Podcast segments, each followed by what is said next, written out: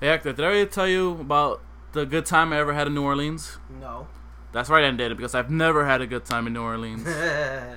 yeah, yeah. A few weeks ago, I went there, and uh, let, me tell you a story. First, this is gonna have some highs and lows. But first, I feel like a man, and then I feel like such a wimp. It's embarrassing. Mhm.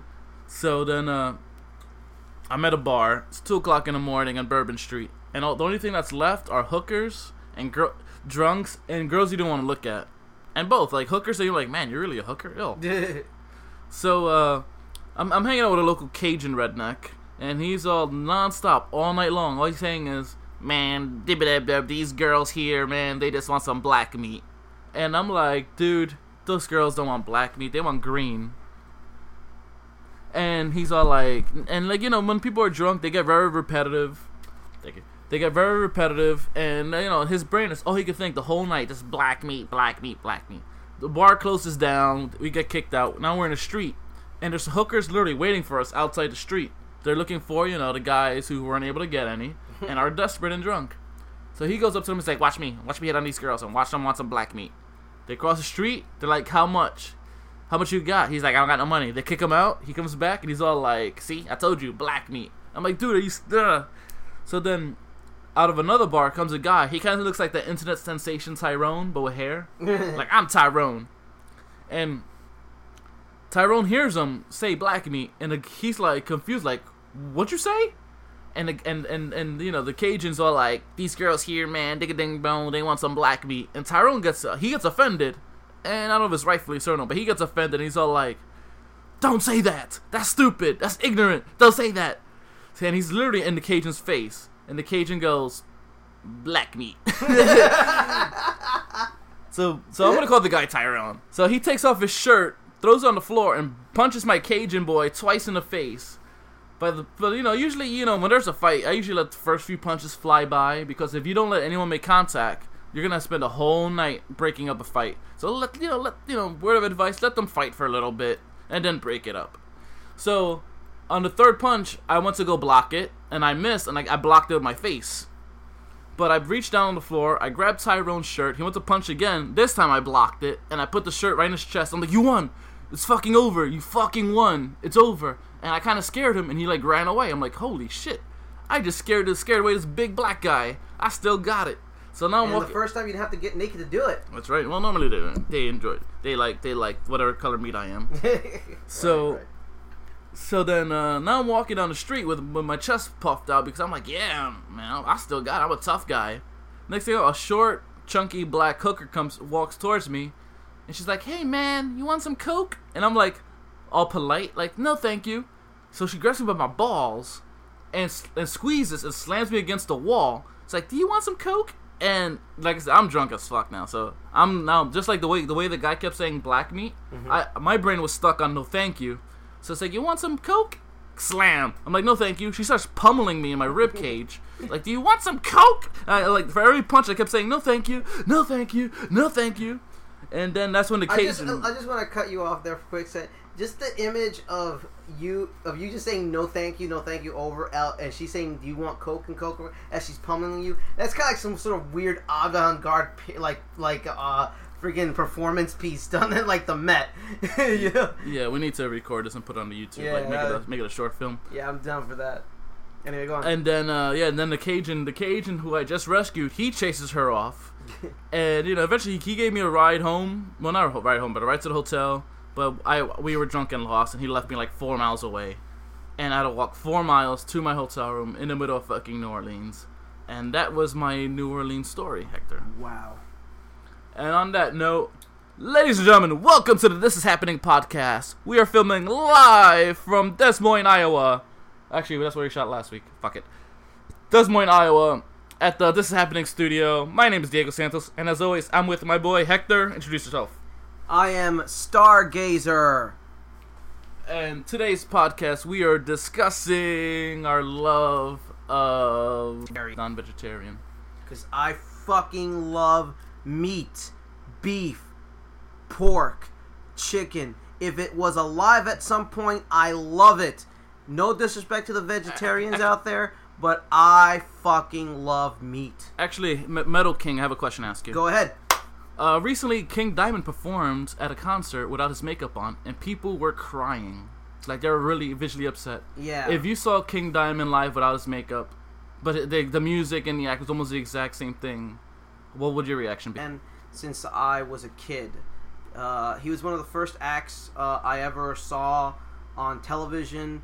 Some of the first songs I ever learned on drums and vocals, and I think that considering what black metal is, he is a pioneer and he's the one that's responsible for a lot of things that are going on right now. Um, he and when you reach that status, guess what? You can do whatever the fuck you want to do. Okay?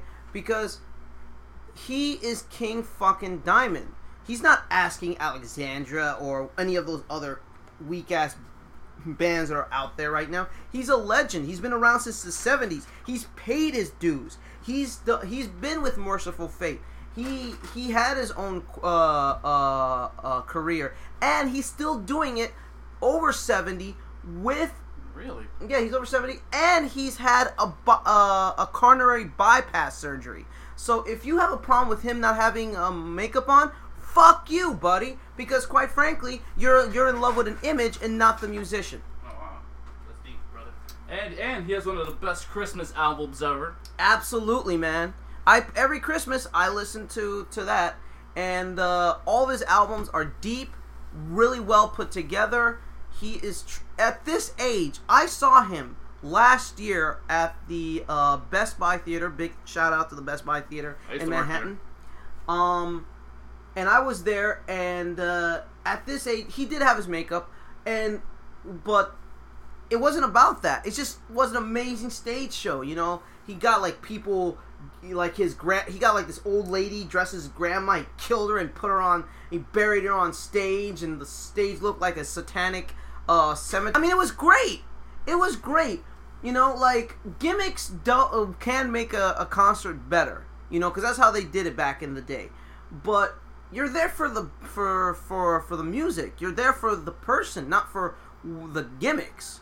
You know, like when you buy a CD, you can't hear gimmicks. Well, you can't see gimmicks. You can see gimmicks, but you can't hear gimmicks. Yeah, yeah, yeah. You know, I mean, I understand there's some groups out there that, like GWAR. If you see GWAR live, you have an expectation.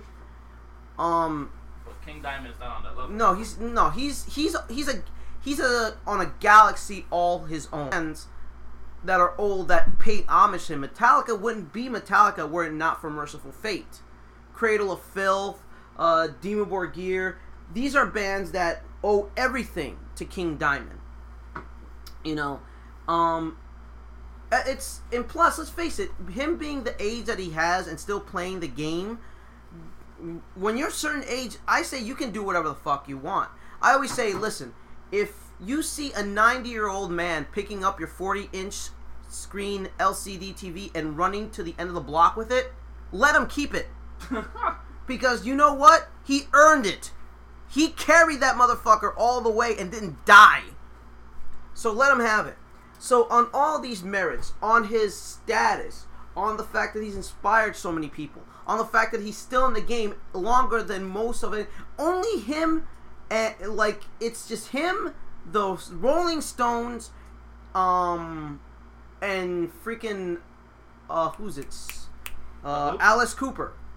These are the only people that are still doing the rock thing so long, even though they could have easily quit a long time ago and just lived on the residuals. But they love it. They keep doing it. King Diamond didn't have to re- get out of retirement. He didn't have to like go back. He had his money, but he did it because he loves the fans. And if the fans are gonna start picking at him, you know what? Fuck them because they're being unappreciative, and that's my part. All right. Uh, staying in the metal theme. Yeah. Have you ever seen Wasp live, Jackie? I I love Wasp so fucking much. I love Jackie Lawless. Blackie. I'm I'm having, I love Blackie Lawless. Uh, he's actually one of my favorite frontmen of all time, just for his vocals and the person who he is. Um, he's actually when I sing, he's actually really big inspiration to my vocal style. Um, Wild Child, one of the greatest songs ever written, in my opinion. And I know I've never seen him live, but if I had the chance, heartbeat. Yeah, I saw him live at a at a wrestling convention uh, around 1997. It was literally the most random thing ever, but yeah, he was there. Me and my me and my boy Big Bill, we saw Jack uh, Blackie Lost. I keep saying Jackie, but uh, It's easy to make that Yeah, mistake. it really is. That's There why. I, There's a lot of uh, that are really into wrestling. Um, Zakk Wylde is actually really good friends with uh, Stone Cold Steve Austin. You, it is said that back in the day, more often than not, uh, you will see S- Steve Austin and freaking um, Zakk Wylde. Zakk Wylde walking down the halls just because, because they're buddies, they're friends, they hang out all the time. And uh, who else? Uh, Billy Corgan of Smashing Pumpkins is actually a really big wrestling fan. Well, I mean, he had his own company uh, years ago, yeah, and now he's working for a, a TNA Impact on Destination America. yeah, I don't know what difference he's made to it. I mean, the product's been good lately, in my my opinion. Like TNA gets TNA gets a bad rap, and Mhm. you know I don't want to turn this into a wrestling podcast because to be honest, I think we have too many fucking wrestling podcasts. yeah. But uh, I, I, I, by the way, I want to move for a heavy metal podcast someday. I would really enjoy that because there's only one other, and I can't say the name, but like there's only one, there's hardly enough of those, and I think we need more. Just saying. so when it's time to branch out, Hector's gonna start. He's gonna add to our to our network a heavy metal podcast. Definitely.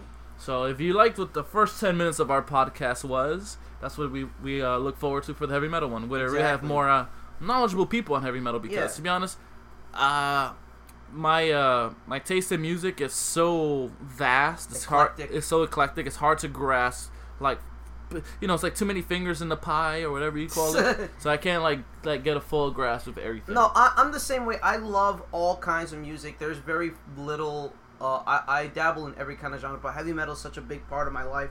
I actually started listening to heavy metal when I was seven years old. First song I ever learned by heart was "Enter Sandman" by Metallica. I've had and uh, I've had like a really s- a love relationship. Like I'm, I'm practically married to it. And um, I, I know a lot of really in like Diego mainly not so much, but I know some other people who are really really knowledgeable in the way of heavy metal. Really always have their ear to the ground. People who are fanatic as I am. That's also play instruments. Have been in bands like myself. People who's you know hung out with musicians because I Yeah. have. I've actually hung out. I, I've actually Andrew W and Andrew WK, you know, and that was a fun night. That was really cool. Yeah. Um, uh, in fact, next time if I have the time, I will fun of me in front of a crowd. there we go. That's a cliffhanger for episode four. Dave Mustaine makes fun of Hector. Yes. My first uh, heavy metal experience was uh, I'm not gonna give give the year. Actually, I don't know. It's like 1983. so old.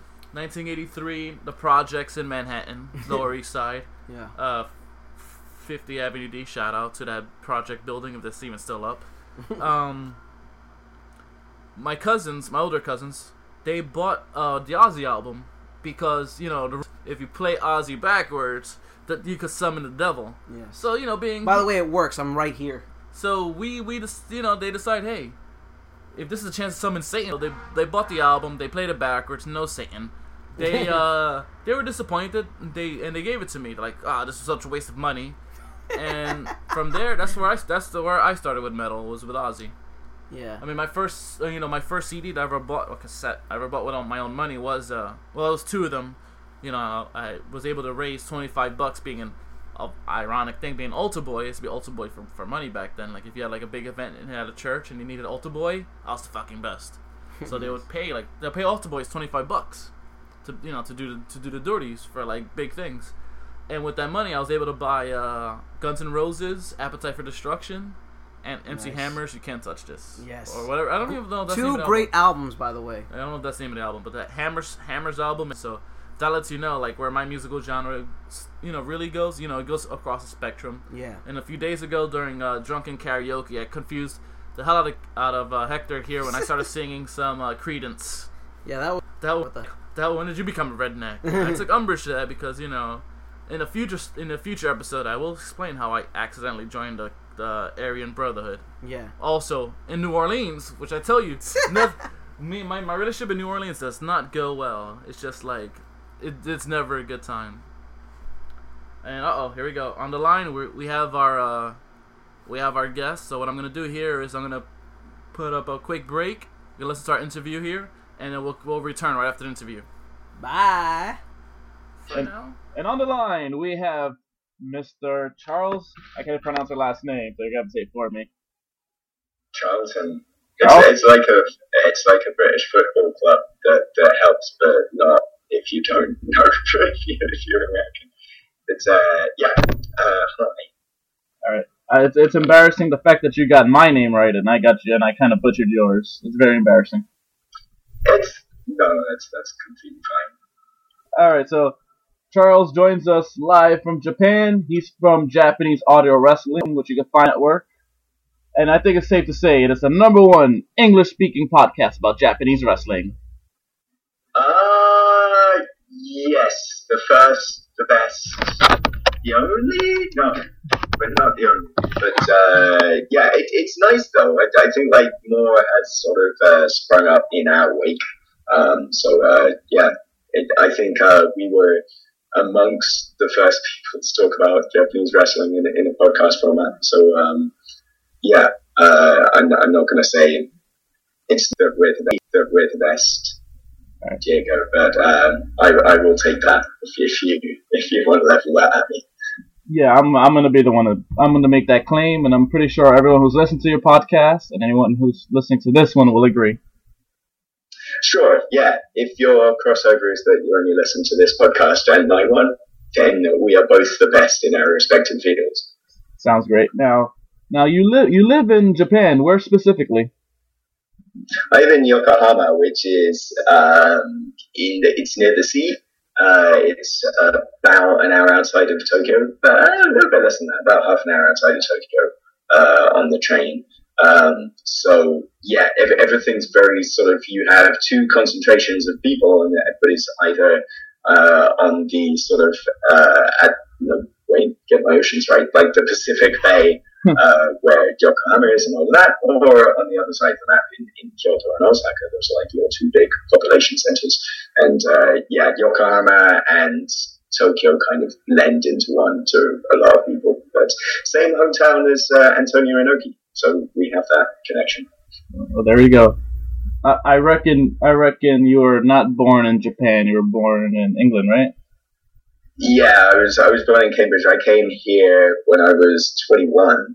Um, so I'm coming up. Actually, yeah, in a few weeks I'll hit like my 10 year anniversary, uh, which is crazy to think of.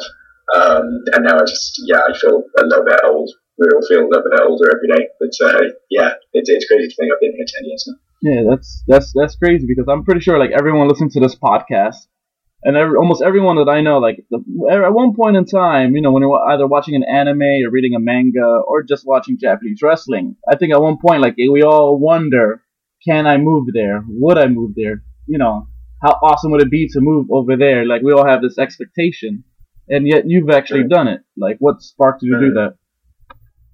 I, it's it's an easy thing to do when you're like 21. I think like if I uh, if I was in the same position and you know with the same sort of adult emotional baggage and and other commitments and things, I couldn't move at, at 31. I, um, I, partly because I have no, I feel no emotional connection to uh, the UK really at all anymore. Um, but even if I did, I, I, would think like the prospect of moving back from here um, at my age would be absolutely terrifying. But um, yeah, no, I mean, I moved uh, moved here just out of finishing university and not having a job. The the kind of feeling that uh, you know, as, as a graduate in the UK, especially in the field that I was studying, it would be like sort of either unemployment or like soul sucking work uh, in an office somewhere, and I, you know that didn't appeal to me, and it, it, was just a thing of I was looking around for jobs, um, and you know you have these these companies. Um, the sort of English conversation schools and, and English schools um, hire a lot of, of graduates, and um, I thought, well, I'll go out for a year, you know, and see what it's like, and and at least get my my traveling in. Um, and yeah, sort of went for one year, one year, turned to two, turned to three, turned to like 10, and turned to getting married, turned to buying a house and having children. Never leave now, never leave, even if I wanted to, I think. Oh, so you're like a full blown adult now. You're, you're a full blown adult now, right? With, uh, with all this wife, kids, and. Uh, such as it is, yeah. I, I don't. All of us, like I, I heard like this. Um, this this great line by, by some kind of ancient comedian, I'm blanking on the name, that um, you know that everybody sort of re- reaches eleven, and like a kind of a, a, in in our sort of back of our mind, everybody's kind of eleven and like never matures anymore after that. You know, I, I never feel now um, that I know what I'm doing. I, I think most people most sort of full blown adults, quote unquote, don't know what they're doing. It's just that some people are better at faking it than other people. Um, but uh, yeah, such as it is, a, a, grown, a grown ass man, so to speak. Yeah, so to to uh, to to like move there, you need a like a visa, right? And with, in order to get a visa, you need to have like a, a college degree. Is that right? Um, you get yeah, if you get a job, like these sort of sponsors your, your visa. So I mean, I yeah, they a lot of places ask for a degree, um, and it doesn't even have to be an English degree. I studied maths at university, and I barely passed. Like it, it was sort of skin of my teeth, you know, because I, I just lost all passion for, for that sort of subject very early on. Um, and yeah, so I mean, it, it, was certainly as it was like 10 years ago, there, there weren't particularly strict requirements because I think like the, the business sector that I was working in um, is fairly, there are some shady types that aren't particularly scrupulous with, with who they hire. Hmm. Um, it's a very strange world. Um, and like there, there are, I think like if you, if you do sort of work at uh, the company Cairo, it's like the chains of English language schools, like huge. I don't know, like how it is in the states, or especially like in cosmopolitan areas like like New York, where you do have a lot of people um, kind of coming in that, that need to study English. And I think like in some areas, like in London, it's a it's a similar thing. Um, but in Japan, it's, it's crazy because like the, the standard of English in general in Japan is, is quite low, um, especially in the rest of, compared to the rest of Asia, it's, it's very poor. Um, so there has been like this sort of cottage in- industry sprang up uh, to kind of service that need. Um, because it, it kind of got very, uh, you know, that you had like these these corporations that would uh, wind up trying to spin a profit as much as possible. Um, so you had a lot of these these companies that would hire graduates, hire very young, um, hire for very cheap, uh, relatively speaking. And um, so, it, it, while there are very dedicated people in that industry, don't get me wrong, like there, there are also lots of people that are just there to, I'm going to travel to Japan. And, um, you know, similarly, I think from the student's perspective, you, you I, whenever I was I was working there, there was like a lot of people that um, some people that really wanted to study English, and a lot of people that were just like lonely um, housewives and things like that, and lonely people that would pay for like an hour to like converse. Um, it's a very strange job, um, hmm. but uh, you know, yeah, it, it, was kind of it was kind of a, a unique experience, and it's sunny. It's a good way to get here um, and then you kind of forge your forge your own path afterwards. Oh, that's good. Uh, I completely forgot my manners. Uh, we need you to plug your website, your your uh, your your Twitter, the book. Mm-hmm. We need to get that. Let's knock that out because you know who knows if these people, you know. We should, uh, yeah, I should plug the shit first and then uh, come back to it at the end. Yeah. Um, so yeah, I, I, mean, why I'm really talking to you and, and why you, you spoke to us was uh, because I'm currently running, running an Indiegogo um, for my book, which is called Lions Pride: uh, The Turbulent History of New Japan Pro Wrestling. Um, so I've as, as you sort of said at the top, people might know me because of Japanese audio wrestling, and um, I sort of parlayed whatever tiny niche that I have for that into writing a book about uh, the history of New Japan, which is there's not. Uh, you know, as, as we saw, there, there isn't much in the way of a English language sort of stuff, information podcast. That's really sort of sprung up in the last two to three years, and, and there's been uh, that's kind of exploded an awful lot. But there's there's very little in the way of writing and um, sort of information in that regard, especially about history. Um, that's kind of a thing that, that there's a big gap in that market that, that I chose to kind of fill because I tracked down very tracked down a lot of this information. Either a lot of it isn't in English, or the stuff that is in English is it's very disparate. Like you have to do very deep googling in, in lots of different areas um, to find out what uh, you know to find out a piece of information. Uh, whereas if you compare it to what resources there are for uh, big major uh, Western promotions, um, then you know I mean it's it's kind of a shame because New Japan has a very large influence on uh, pro wrestling in general, and today it's it, there's a, there's an increasingly large market for it. Um, so yeah, I, I, wrote this history uh, about New Japan. It's it's basically written now, although I'm writing an extra couple of bonus chapters because the, the funding's gone well. And uh, I'm seeking funds on Indiegogo. Um, the, the URL for that is igg.me slash ad slash Lions Pride Book, or you can go to lionspridebook.com. And uh, basically, I'm funding uh, publishing, production costs. I'm self publishing, so I'm taking the hit on that. Um, so I need sort of money to get that initial print run done and uh, sort of pay for image rights um, because I don't know if you've ever, if anyone's listening has ever tried to license imagery, it's very, very expensive. Um, so uh, yeah, it, it's basically all to do with that and uh, getting that done and hopefully uh, getting the book to people's hands uh, by the end of the year. That's good. I can't. I can't wait to read it. I, you know, I'm gonna use that word.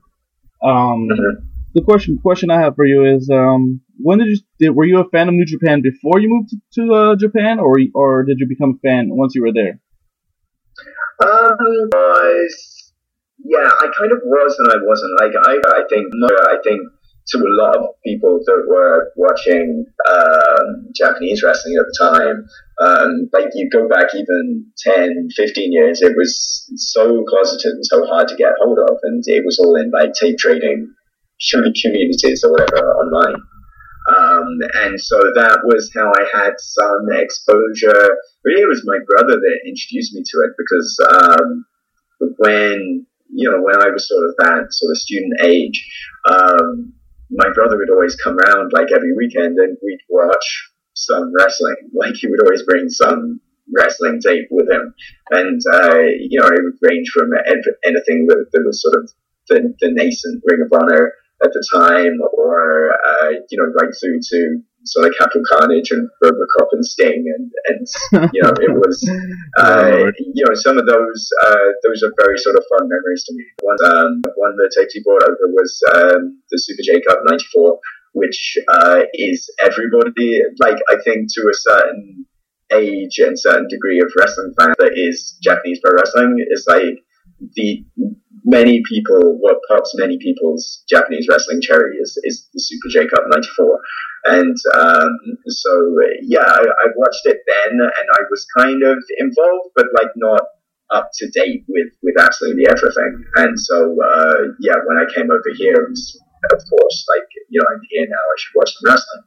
And, um, you know, unfortunately, when, when I went in Japan, it was pits of the, pits of the dark period uh, for them. But uh, that and uh, seeing the, the business uh, begin to turn around now the, um, I, I was good. That's exactly what I was going to ask next. Is does your book mm. cover the that's that part of when it's like from the dark when it's like you know at the lowest of the low and to its current mm. resurgence? Like, the, the, does the book cover that? Yeah, absolutely. I mean, like uh, that's part of the reason why the, the subtitle is, is the turbulent history of, of New Japan. Like, I, I kind of want to uh, establish, and I was kind of trying to be as open as I can about the fact that this isn't a product that's authorized or in any way associated with New Japan. And that kind of gives um, some degree of, of, editorial freedom, and it means that, that you can't paper over the fact that the, the company was in absolutely dire straits.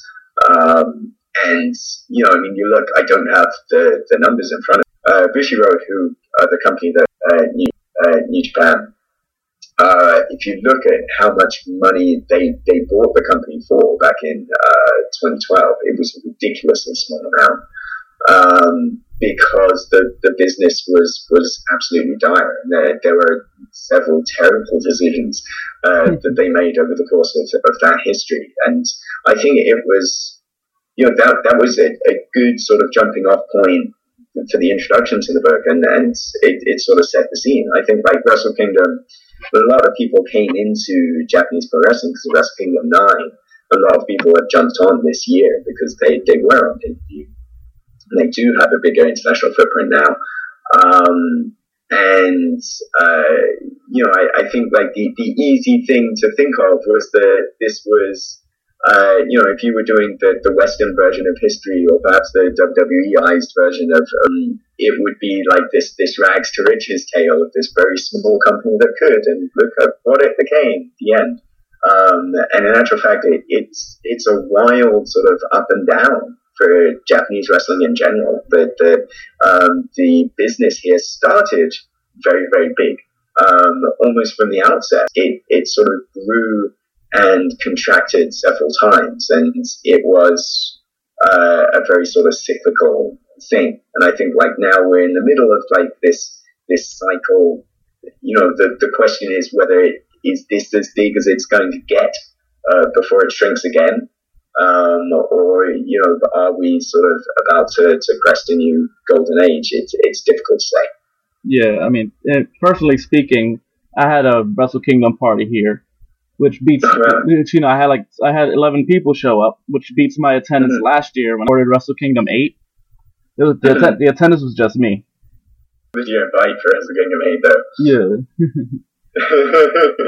oh man, so uh, uh, uh, so not not, not since New Japan seems to be uh, on the rise, is do you think it's helping out like other promotions also, or is it just this one company?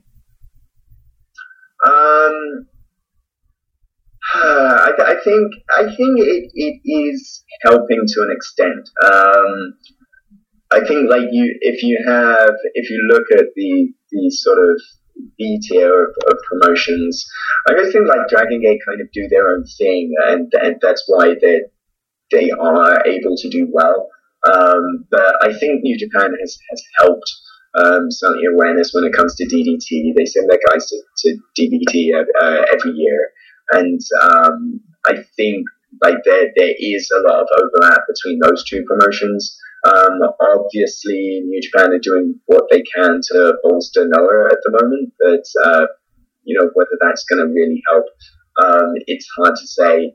Um, it is a difficult situation because I think when you look at the last, the sort of last big golden age in, in what we kind of refer to as the Tokyo Dome era of, of the early 90s, you had tons and tons and tons of wrestling promotions that were each able to uh, draw their own corner of the market.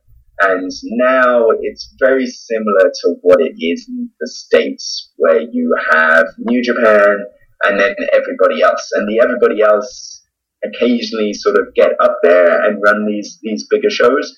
Um, but it is very definitely you have a, a market leader and, and everybody else sort of really going for scraps at the moment. Well, I can't believe it was the turn. It was 2012 that they uh, Bushi bought it. I thought it was a little bit er- like uh, much earlier. Like like turnaround seems pretty fast. It, I mean, it has been, yeah, absolutely. I think um, the Yuke's era, which sort of began in 2006, um, they did a lot more than than perhaps people give credit to um, in terms of cutting costs um, and doing away with certain things. Like it, it was under sort of Yuke's command that uh, they sort of said, no, you're not going to run the Tokyo Dome more than once a year. Um, you know, and, and, things like that. We're not going to throw stupid amounts of money at, at Brock Lesnar, who, you know, yeah. There were, you know, they made a lot of decisions, and I think like um, Bushi then were a little bit more, a little bit more financial muscle because they had it at the time. Uh, behind promotion and uh, branding and, and things like that, and they, they've helped to make it um, a a cooler brand, I guess, um, as well as as cutting costs again. And um, you know, kind of it, it's this crazy thing. In, two, in 2011, uh, New Japan ran 150 shows, um, 150 live shows, which is a ridiculous number when you consider um, how many nights WWE say WWE runs. I don't know what 300 shows a year. Close to 300. Um, but in in a market the size of North America, it's like you know you can understand that in Japan is is geographically it's so much smaller, and yet in 2011 they were running 150 shows, and uh, Bushi and Kidani, who's the owner of Bushi, um, they sort of cut that number down to 110 in 2012. Um, and it's now sort of started. Uh, yeah, I mean, I mean, it, it's it's definitely they they've managed to, to turn things around a little bit. Uh, now we're we're uh, actually at the beginning of the G1 climax. Mm-hmm. Yeah. Uh, are you are you a fan of this current format that they're doing with the uh, five five A block matches one night and five B block matches another another night? Um, I think it's it's uh, it's very different. Um, it, it's a different thing. Uh, you're never going to get like these these massive. Um, oh, hey, like the last couple of years. Oh, you should definitely check out Night Two. It was the best wrestling show I've ever seen, or or anything like that. Um, I think it's it's a little bit more conservative in that regard.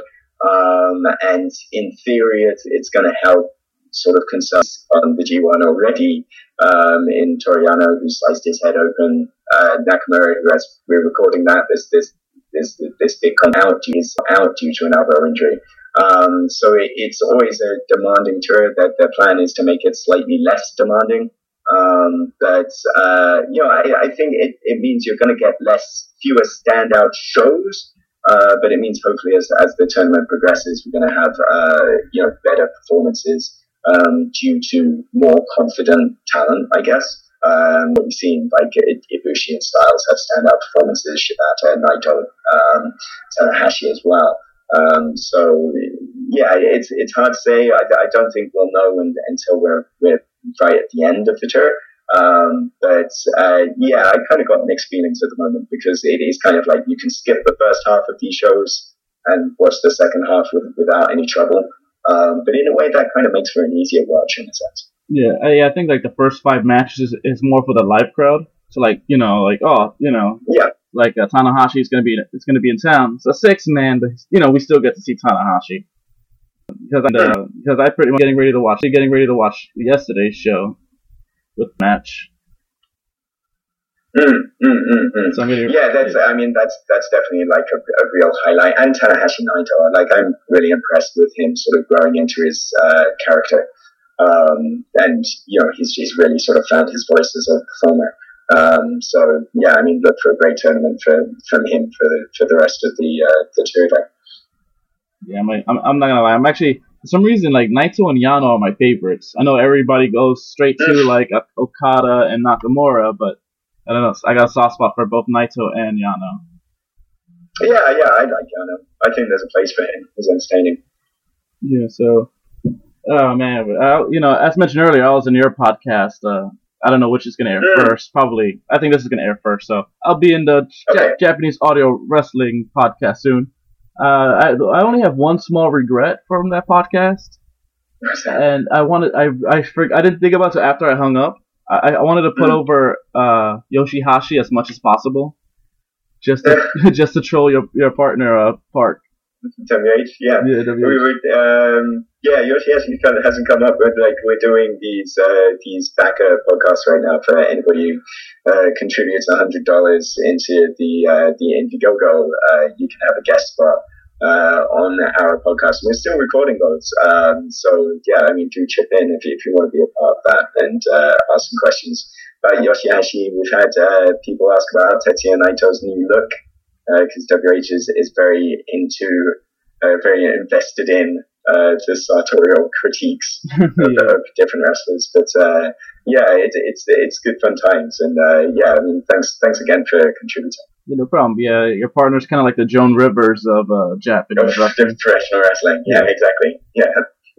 yeah, yeah. Uh, yeah. So yeah, I wish I wish I would have trolled him more with, with pretending to feign over uh, Yoshihashi Thanks for your- Yeah, because you're like, oh, pick a pick a song, And after after I said Godo, which it isn't, that is my favorite Uh, song. it- right, right. You should have had Yoshi. His music is terrible. Like, like Yoshihashi is very nondescript. Yeah. Um, uh, do you have any other podcast or or do Yeah, yeah. So, um, yeah, I'm gonna have to sort of jet off. So uh, I should get my stuff in. But uh, yeah, I do. Um, actually, if you're not, if you're more into your video games than you're pro wrestling, I, I kaijupop.com, and there's kind of lots more kind of focus on side of, of video gaming. Uh, as well as retro stuff as well. So you, you can rent in there. We also have a podcast. Uh, it's called the, the Kaiju Podcast. Um, but yeah, know, apart from that, uh, Japanese audio wrestling is is every month on the live audio wrestling uh, podcast network uh, on the law. Uh, we're around an awful lot because uh, John Pollock of the law is, is doing a daily podcast uh, going over every single show of the G1, and me and WH will, will drop into those every so often. There's like the backup podcast going up, and as I said, I'd like to urge people to check out lionspridebook.com and contribute to the Indiegogo. all right? There you have it, ladies and gentlemen. Uh, please con- please visit his website, download his podcast, and contribute contribute because so far from what I've seen, it's going to be an awesome book. And Yeah, yeah. I mean, I mean, listen to the guy. He sounds very educated, and you know, you're gonna, you're I sound stuff. educated. Yeah, Yeah. I'm very good at faking it. Uh, yeah, so thanks so much for your time. All right, thank you, and Okay. we'll be going to a break. All right, let me- Cheers, sorry, like um, I just got I sent my uh, my kid off today. face. Before we continue, let's do a quick callback to last week. Remember when we were talking about all this bachelor party versus bachelorette party stuff? Bachelor versus bachelorette. Yeah, remember we were talking about that? Yeah. So I'm at a bar hanging out with our boy, uh, the Dominican kid, and um, that's his name, the Dominican kid. Because he, he, because they all look the same to him. Yeah, because they all look the same to me. And you know, I see a, a chick with a tiara and a sash. And first, for once, it wasn't me. Yeah, yeah. So you know, I was kind of first. I was like, "Oh shit, that Hector?" But like, no, no, it's not. It's the bachelorette. So I, I, I did the whole routine in front of her, like, oh, you know, bachelorette parties are like this. You ladies wear the crowns, and you have the sashes and penises. Everywhere. Penises everywhere. So much penis. It's just basically a plastic forest of peni. Peni. And then I go, well, male bachelor. I, I calmed it down a little bit because I don't want her to get too paranoid. But I was just like, well, the men are in the back, and their bachelor parties, they're all calm and relaxed, rather than saying shitting their pants, because you know, I don't want her, you know, to feel bad or nothing. So you know, she she she chuckled, whatever. You know, you know, they, she went on her merry way, and then later, like you know, like half hour later, the Dominican kids are like, "Yo, that blonde chick's checking you out." And I turn around, and it was the bachelorette. And she was she was she was contemplating. She was like, "This is my last night as a single woman. It's gonna be him." And This is happening. but because I'm a man of morals, unfortunately, I was just like, no. Him. Him. I'm sorry. Um, uh, got a little uh, bullshit stuck in my throat. got a little beer stuck in your. Throat. How dare you guys? How dare you guys? All right, so let's that's that's that quick callback from last week. Now let's do a callback from two weeks ago, at our very first episode. Uh, you know, Hector and I, in case you guys don't notice, we kind of have a few uh, beers and whatever while we're while we're recording this, and you know we're working, we're a work in progress. You Plus know all what the saying? heroin I do. Plus, no, that's her there. I can't. Uh-uh. So, um, so you know we're a work in progress, and I don't know why. I, like you know we're talking about the LARP live action role playing. I don't know why I kept that a secret. We we do a Harry Potter LARP. Actually, I do know why we kept it secret. Because it's we do it naked. no, you do. Your character thinks uh, being nude is a cloak of invisibility. is that Harry Potter? I believe so. All right, because uh, yeah, the thing is, I was I was embarrassed not because of the content, but because of the fact that you know we're in a Harry Potter LARP, and I I know literally in Lex, I just know there's a character in it named Harry Potter. That's it. That's all I know. I do recall that you went to me every time. Like, "Why do? I was, what do? What I do? I was like, I don't know. I'm my own character. Oh, by the way, that's uh that's Monkey Boy. He's our audio engineer for That ain't no boy, baby. That's the monkey man. Give it to us. Anybody who thinks Stephen Dorff is a, is a very good actor should really drown themselves in sand. Also, Excellent. That was random as as fuck. So yeah, so so yeah, so let's call let's finish that callback. Yeah, it's a Harry Potter LARP. We will be participating in Potter Con, Potter Con August first in New York. I don't know if this episode will be up by then. uh, just quick side note. Uh, uh, just uh, if you're going to PotterCon, it has nothing to do with ma- marijuana or uh, planting, um, ferns. There is no potting of any kind. Just so there's no confusion. Yeah, that's actually in uh, Bushwick. When I don't even know where PotterCon is, but guess Google it. God damn it! All right, triple callback from the first episode. It's like I, I remember the, like I was trying to explain a story about how these two girls were were, were, were playing were role playing online. Like they're like one was like a dungeon master and the other one was a warrior or some shit. And so they're texting. Wait, wait, wait. Was this a LARP or your Friday night? Nah, these are two females. I wish I wish I was involved. But uh, I'm about to give you about five hit points for experience. Oh yeah. you just rolled a dud. so you know, well, so anyway, so these two girls, they're playing, they're they're they're using Facebook to do their role playing. One's a dungeon master and one's a warrior, and one you know male barbarian. And somehow the two characters end up having sex, and that's what I meant to say. Where they, they their their role playing online of you know Dungeons and Dragons turns into two females having cyber sex, pretending to be two men, and that's the part of homoeroticism we were talking. We're you know that confuses us as this confusing monkey boy, monkey man. Monkey man. I you lost me at cyber sex. All right. after, after all that, I just completely blanked out and see. Please go on. this is really much intriguing to me now. I did not know Harry Potter dealt with all this. Yeah, monkey- I just know there was a griffin involved. Yeah, monk. I just want to say I, I don't want to say that I'm old or anything, but the first time I had cyber sex, there was two. Uh, we were using Morse code. I'm just saying that. It was crazy. I, I just got off at the sound of dial up.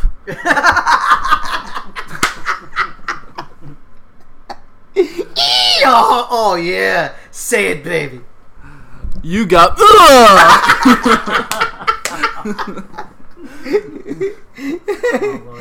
Control Alt Delete. Control Alt Delete. Oh God. Oh. so yeah, if we could uh, one more time, a, a, a quadruple callback to the first episode about women loving gay shit. So so I'm at a bar, right? You know, I'm supposed to be working, but I totally gave two shits, and I just kept drinking pitcher and pitcher after beer. And I'm trying to hit on the, this really hot bartender gal, and this really incredibly handsome man sits next to me, and she's like, I like where this is going. and she's all like, "That's my boyfriend," and I'm just like, "Uh huh." Like you know, my gaydar clocked him immediately, but you know, I don't fucking care, whatever. But when she said he's my boyfriend, that was that was code for, "I'm not interested." So I was like, I was like, whatever. So so the handsome, incredibly handsome guy is talking to me, and you By know, the way, that was me. No, I'm just joking. I didn't even learn his name, but he, he bought me a pitcher of beer, so he's cool in my book. So he's you know he's he's he's hitting on me. I'm hitting on the girl, and she's hitting on him, and it was like an endless cycle of failure for the whole night. I, you know, but I, you know, I had like, Sounds like an episode of Twilight Zone. It kinda was. It was a- it was a cycle- cycle Just some horrible plot twist at the end. Like she's hitting on me, I'm hitting her. There's, and then you're like just there for all eternity, hitting on each other. What is this? An alcoholic speed dating? That's pretty much what it was, man. And I remember, you know, at one point I'm drunk as fuck, and he goes to me. He's like, "So, are you gay?" And I'm like, "No, brother." I was like, "No." I mean, I'm like, I love homosexual men. I think you guys do me a great service because you know, the better looking you are, the you know, the less competition for me. So keep keep rounding up all the handsome men. Keep taking them all. I fucking love you guys. But you know, and I'm like, unfortunately, I'm not gay. I love women. I'm sexually attracted to women. I'm sorry, but I was just born this way. it was like the weirdest because I That wasn't wasn't. a choice. Uh, it was not a choice, and he was confused as fuck because I'm like trying to explain. It's like a reverse coming out of the closet. You know, I'm just like, don't don't hate me, mom and dad. I'm straight. I love vaginas. you know, the women. I want to tell you a story about uh, one gay guy hitting on me that I think was pretty funny. If I if I can impart this uh, story, um, I one time was at this uh, bar in uh, the Village in Manhattan, Sk- Stairs. Big shout out to Stairs, and um, you know it's a gay bar. I'm not I myself am not gay, but I go there because I get free drinks. Fuck it. So I go there, and I'm just chilling, drinking my my vodka tonic at the edge, and this like little The gayest drink on the menu. uh, hells yeah. Anyway, so like this tiny little white dude, no bigger than me, and I'm small, and like he comes up, he he sees me from about a good eight feet away, and he focuses on me. he like zeroes in on me, and I could tell like he was burning a hole through my head. So he like saunters, like you know, he's like doing like this sway, like he's trying to seduce me from a distance. You know, he's like trying. Like the lady from Mars Attack. Exactly. So he gets really close, and and then he starts talking. This one shit gets crazy. She said, "So, uh, you seem so sad. What?" And it turns out, dude, had was British, and I was like, "Whoa." Not only am I getting hit on by a gay guy, I'm getting hit on by a really classy gay guy. So that's like, wow. So he's like, You seem so depressed. What's wrong with you? And he's trying to form a conversation. Now, like I said, I didn't want to just out and out say, Hey, I'm not gay. So my tactic is to be as uninteresting as possible, which I'm very good at, by the way. And he's like, "So what's your name?" I'm like "Mm, Hector. Oh, so what you doing? What's what's what's your nothing? Drinking. Eventually, like 15 minutes of this, he just bails out. He's done. He has nothing else to say. He didn't even say goodbye. He just turned around and left. And that and that was a very funny story. You know that that made me laugh when I think about it. Actually, I have a pretty funny story. No one cares. We're gonna. It actually involves Monkey Man. Monkey Man. The hell did I do this time? Every time we point at you, you gotta do make the monkey sound. That's right. So, all right. So we're gonna end this episode with the story of Monkey Man. We're at we're at, we're at our favorite uh, dive bar in the city called Spanky and Darla's. oh yes. Look it up. Oh What- yes. Shout out to Spanky and Darla's. So this is after our night. This is usually a calming down spot where you know, like, all right, end of the night, let's have have some beers and whatever. And uh, Hec- Hector and I, we're we're you know we're pretty drunk, but we're you know we're whatever. Monkey Man here, he is for some reason he is done. D U N done. Yeah, I kind of had a wild night that time. Yeah. I really don't know what the hell I was drinking beforehand. I'm pretty sure these two guys, I will call them guys at this point, could recollect. When you don't know whether you're what gender you're dealing with, you know you're fucked up. At that point, I was like, these two guys Talk about us. need to take me home. Otherwise, I might as well go on the street and, And- just and- say, and- Hallelujah, the time is now. And just- he was just, he was just done. So we have a friend. His name is uh, Tommy. Tommy's uh, you know a little twink. That's slang for like really tiny gay guy. And you know he's cool. He's he's our boy. Whatever. But he's being hit on by this giant, big, six foot five. All right, six foot five, three hundred fifty pound black guy. And we'll let uh, Hector uh, continue. So, from my account, this is exactly what I saw. Uh, you know, Diego and and Monkey Man were kind of distracted, but I was, even though I was pretty inebriated, I could see everything. So, like, this big black dude with like a gap in his teeth, and he's really aggressive, and he's hitting on the twink, and he's hitting on, ironically, the lesbian bartender. So he's like, so she's like, no, no, I'm not into men. And he's like, all you need is the right man. So next he starts taking his money out of his pocket, and then he starts like just slamming it on the table, like bam, bam, bam. There was a good chunk of change on the table. I couldn't exactly count how much. I thought it was like 250, possibly more. No, no, it was, it was, it was in the thousands. Yeah, well, I, like I said, I was pretty smashed. But I was looking at this guy, and he's like, you know, then he puts all of his money down, and he starts like looking at the TV and watching the sports. Like, let's go, let's go. I doubt that he knew what he was clapping for. It was pretty fucked up. Yeah. So the three of us decided uh, we're gonna drink uh, Fireball, which is basically Oh, no. cinnamon whiskey. Oh, no. I had never tried Fireball before then. Um, neither had Monkey Man. Die- Diego's pretty well uh, versed in the whole thing. So like he bought, we got some shots. Diego takes a shot, no problem. I take my shot. I'm like, but I pull it back in. You know. Next thing, Monkey Man takes his shot, and then he proceeds to vomit all over the man's money. So he, Josh, I mean Monkey Man, shit, edited that out. Uh, so Monkey Man vomits over over a thousand dollars on uh, the table, puking all over it. And I mean, it wasn't even a little bit. I mean, this guy hosed the damn stuff. And the guy is so sauced and so focused, he didn't even notice that all this money, all his money, was fucking covered in puke. And I'm just there silent in absolute shock. I was I had literally nothing to say. Diego and I was ready to fight him though. and, and then, like so like I'm wondering what to say. Like I'm trying to p- piece this entire like mayhem back together in my mind. But before I could say anything, the guy begins to s- put the money back in his pocket, unaware it's covered in mucus and vomit and whatever Monkey Man had for lunch that day. And so he put the whole contents, the all the cash back in his pocket. I don't know if he ever realized it, but I'd like to think that he woke up in the morning and started like, "Yo, why is my pocket all wet and crusty?" And that's what happened. then. So let me. I, we gotta. I gotta rewind a uh, few minutes before. So, the the guy, like I said, the guy's huge. Tommy's a twink, and he's all like, "What do you want, brother?" Like to Tommy. Tommy's like, "Oh no, leave me alone." Blah blah blah. And I, you know, I put my arm on Tommy's shoulder. Like I'm like, "You okay, brother?" You know, like that's my way of like trying to be like, "I got your back." And Tommy's like, "Oh, my phone's not working. Can I borrow yours? I gotta call my mom." So I give him my phone, and Tommy just leaves me with this big scary black guy. and now the big scary black guy's eyeing me down. He's like, "What you want?" And I'm just like, I pick up my pitcher of beer. I'm like, I want to finish my pitcher of beer. and he's all like, "No, we all want something."